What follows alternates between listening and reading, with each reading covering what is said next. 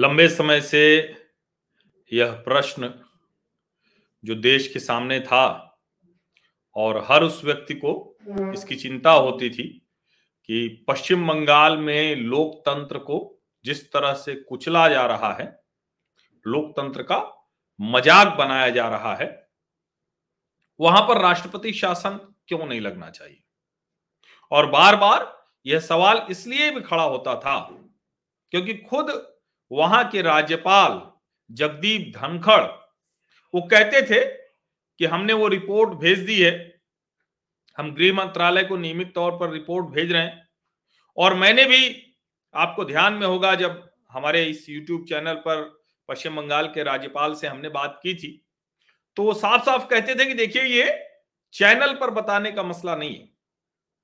मुझे जो करना है वो मैं कर रहा हूँ। तो आखिर वो क्या कर रहे थे? और आज उन्होंने जो अप्रत्याशित निर्णय लिया है, ये कहा जाएगा? भले ही उन्होंने पश्चिम बंगाल में राष्ट्रपति शासन नहीं लगाया हो, लेकिन आज का ये निर्णय उसी दिशा में बढ़ता हुआ दिख रहा है। नमस्कार। मेरे सामाजिक परिवार के सभी सदस्यों को यथोचित अभिवादन। राम राम। आज 12 फरवरी तारीख पश्चिम बंगाल के इतिहास में बड़ी महत्वपूर्ण हो गई। और सिर्फ़ पश्चिम बंगाल नहीं, पूरे देश में आज की तारीख याद की जाएगी। और यह भी कि इस पर आगे कैसे पश्चिम बंगाल की सरकार बढ़ती है, क्योंकि आज पश्चिम बंगाल के राज्यपाल जगदीप धनखड़ ने वह अप्रत्याशित फैसला ले लिया, निर्णय ले लिया, जिसकी कल्पना नहीं थी। पश्चिम बंगाल में जगदीप धनखड़ ने क्या किया है? जग, governor Jagdeep Dhankhar on Saturday prorogued the West Bengal legislative assembly with effect from February 12 और जो आया है in exercise of the powers conferred upon me by subclause A of clause 2 of article 174 of the constitution I Jagdeep Dhankar governor of the state of West Bengal hereby prorogue the West Bengal legislative assembly with effect from 12th February 2022 और ये बाकायदा जगदीप धनखड़ ने tweet किया है अब सोचिए पश्चिम बंगाल के राज्यपाल का ट्वीट है, छह घंटे पहले का ट्वीट है। और अब ये जो चिट्ठी जारी हुई है राजभवन से, ये चिट्ठी किस तरफ़ जाएगी? पश्चिम बंगाल की राजनीति में ये कहाँ लेके जाएँगे? और जो ये भाषा है, इस भाषा का मतलब क्या है? ये समझना बहुत ज़रूरी है। और इसमें जो कहा है, इसको फिर से मैं पढ़ता हूँ। और पश्चिम बंगाल के राज्यपाल की ओर से जारी इस चिट्ठी में जो कहा गया है, उसका मतलब क्या है, वो भी मैं बताने की कोशिश करता हूँ। पश्चिम बंगाल सरकार और राज्यपाल के बीच में लंबे समय से विवाद चल रहा था। बार बार वहाँ जिस तरह से लोकतंत्र को धता बताकर सत्ता के संरक्षण में बहुत कुछ चल रहा था, उसको लेकर राज्यपाल चिंता जता रहे थे। पहली बार किसी राज्य के चुनाव में हुआ कि चुनाव के बाद वहाँ के राज्य के लोगों को दूसरे राज्य में भाग कर जाना पड़ा। तब भी जगदीप धनखड़ ने बहुत कुछ कहा था और उसके तुरंत बाद मेरी बातचीत हुई थी, मैंने अपने चैनल पर इंटरव्यू किया था, वो लिंक भी आप लोग खोज सकते हैं। आज की ये जो चिट्ठी है, ये देखिए, मैंने इसीलिए चिट्ठी साझा की है in exercise of the powers conferred upon me by subclause A of clause two of article 174 of the constitution I Jagdeep Dhankhar governor of the state of West Bengal hereby prorogue the West Bengal legislative assembly with effect from 12 February 2022 अब मैंने जब prorogue का मतलब समझने की कोशिश की, ईमानदारी से कहूँ तो मुझे नहीं समझ में आया कि प्रोरोग करना मतलब क्या हुआ। तो जब मैंने इसका अर्थ जानने की कोशिश की तो इसका मतलब होता है डिसकॉन्टिन्यूएशन ऑफ़ अ पार्लियामेंट और other legislative assembly without dissolving it यानी किसी लोकसभा या विधानसभा को बिना भंग किए उसके सत्र को डिसकॉन्टिन्यू कर देना। अब इसके निहितार्थ क्या होंगे? ये बड़ा महत्वपूर्ण है। क्योंकि जिस तरह से ये पूरा घटनाक्रम चल रहा है, इसमें लड़ाई बहुत आगे जाने वाली है। क्योंकि जगदीप धनखड़ का ये प्रोरोग ऑर्डर ये किस तरह की लड़ाई में जाएगा? अच्छा इसको समझिए, ये क्यों किया है? अभी बजट सेशन के ठीक पहले ये ऑर्डर प्रोरोग प्रोरोगेशन ऑर्डर जारी कर दिया है। अब सवाल ये है कि क्या पश्चिम बंगाल की सरकार कैसे इसको देखेगी, किस तरह से आगे बढ़ेगी? अब अगर हम देखें तो हालिया इतिहास में किसी भी राज्यपाल ने अनुच्छेद एक सौ चौहत्तर, उसके जो sub clause A, clause to, उसका उपयोग नहीं किया है। अब सवाल ये है, और इसमें यह भी कहा जा रहा है अलग अलग जो कॉन्स्टिट्यूशनल एक्सपर्ट हैं, वो कह रहे हैं कि इसमें स्पीकर असेंबली या चीफ मिनिस्टर उनसे कोई सलाह ली नहीं गई है। तो ये आगे कैसे बढ़ेगा? और कमाल की बात ये कि उसके बाद क्लैरिफाई करते हुए फिर से एक ट्वीट किया है जगदीप धनखड़ ने। और उसमें उन्होंने कहा है, पाँच घंटे पहले West Bengal governor in view of inappropriate reporting in a section of media it is indicated that taking note of government recommendation seeking proroguing of assembly वो आगे लिखते हैं governor in exercise of the powers conferred upon him by article 174 2a of the constitution has prorogued west bengal legislative assembly with effect from february 12 2022 अब ज़ाहिर है ये झगड़ा जब यहाँ तक पहुँच गया कि बिना भंग किए विधानसभा के सत्र को डिसकंटिन्यू कर दिया है राज्यपाल ने तो ये लड़ाई किधर जाएगी और एक तरफ़ से कहा जा रहा है कि भाई वो अपने अधिकार है उनके पास, वो बता रहे हैं कॉन्स्टिट्यूशन पढ़ के बता रहे हैं। अब क्या ये मामला अदालत में जाएगा? क्योंकि धनखड़ और पश्चिम बंगाल सरकार के बीच में लगातार झगड़े चल रहे हैं।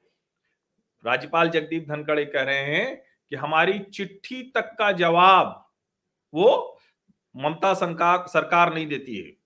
उसके अधिकारी राज्यपाल की चिट्ठी का जवाब नहीं दे रहे हैं। अब ज़ाहिर है अगर राज्यपाल की चिट्ठी का जवाब नहीं देंगे तो राज्यपाल के पास जो अधिकार हैं, वो संविधान ने दिए हुए हैं। उन अधिकारों का उपयोग करते हुए, उन अधिकारों का उपयोग करते हुए राज्यपाल जगदीप धनखड़ ने ये निर्णय लिया है। अब सवाल ये है कि जो वहाँ के डीजीपी हैं, चीफ सेक्रेटरी हैं उन लोगों ने क्यों राज्यपाल की जो रिपोर्ट थी, जो मांगी थी, उन्होंने उस वक्त भी नहीं दी थी, उसके बाद भी नहीं दी। अब अभी ताज़ा एक प्रकरण हुआ, शुक्रवार को टीएमसी के राज्यसभा सांसद हैं, सुखेंदु शेखर राय। रे, उन्होंने क्या किया? उन्होंने नियम 170 के तहत राज्यसभा में राष्ट्रपति रामनाथ कोविंद से आग्रह किया है कि जगदीप धनखड़ को पश्चिम बंगाल के राज्यपाल पद से हटा दिया जाए। ऐसा एक मोशन ऐसा एक प्रस्ताव उन्होंने आगे बढ़ाया। उसके दूसरे ही दिन जगदीप धनखड़ ने प्रोरोग ऑर्डर निकाल दिया। अब ये कहाँ तक जाएगी लड़ाई? और जो बात बार बार कही जा रही थी कि पश्चिम बंगाल में लोकतांत्रिक व्यवस्था ध्वस्त हो रही है, पश्चिम बंगाल में जो लोकतंत्र की बुनियादी शर्तें हैं, उस पर सवाल खड़े हो रहे हैं। और जो कहा जा रहा था कि राष्ट्रपति शासन के अलावा कोई विकल्प नहीं है, क्या उस तरफ़ जाएँगे? मुझे लगता है नहीं जाएँगे, क्योंकि प्रधानमंत्री नरेंद्र मोदी अभी तो कुछ दिन पहले लोकसभा में बोलते हुए कह रहे थे कि किसने सबसे ज़्यादा बार राष्ट्रपति शासन लगाया। इंदिरा गांधी का ज़िक्र आता है, कांग्रेस ने करीब सौ बार राष्ट्रपति शासन लगाया है। ऐसे में ये तो नहीं करने जा रही है केंद्र की सरकार। लेकिन अगर इस तरह से जगदीप धनखड़ और ममता बनर्जी के बीच में विवाद हो चुका है, इतना ज़्यादा तनावपूर्ण स्थिति है तो क्या इस तनावपूर्ण स्थिति में ऐसे विधानसभा चलती रहेगी, सरकार चलती रहेगी, ऐसे जो राज्यपाल हैं वो काम करते रह पाएँगे क्या? ये एक बड़ा प्रश्न है। और कई बार राज्यपाल की ओवर एक्टिवनेस को लेकर कहा जाता है।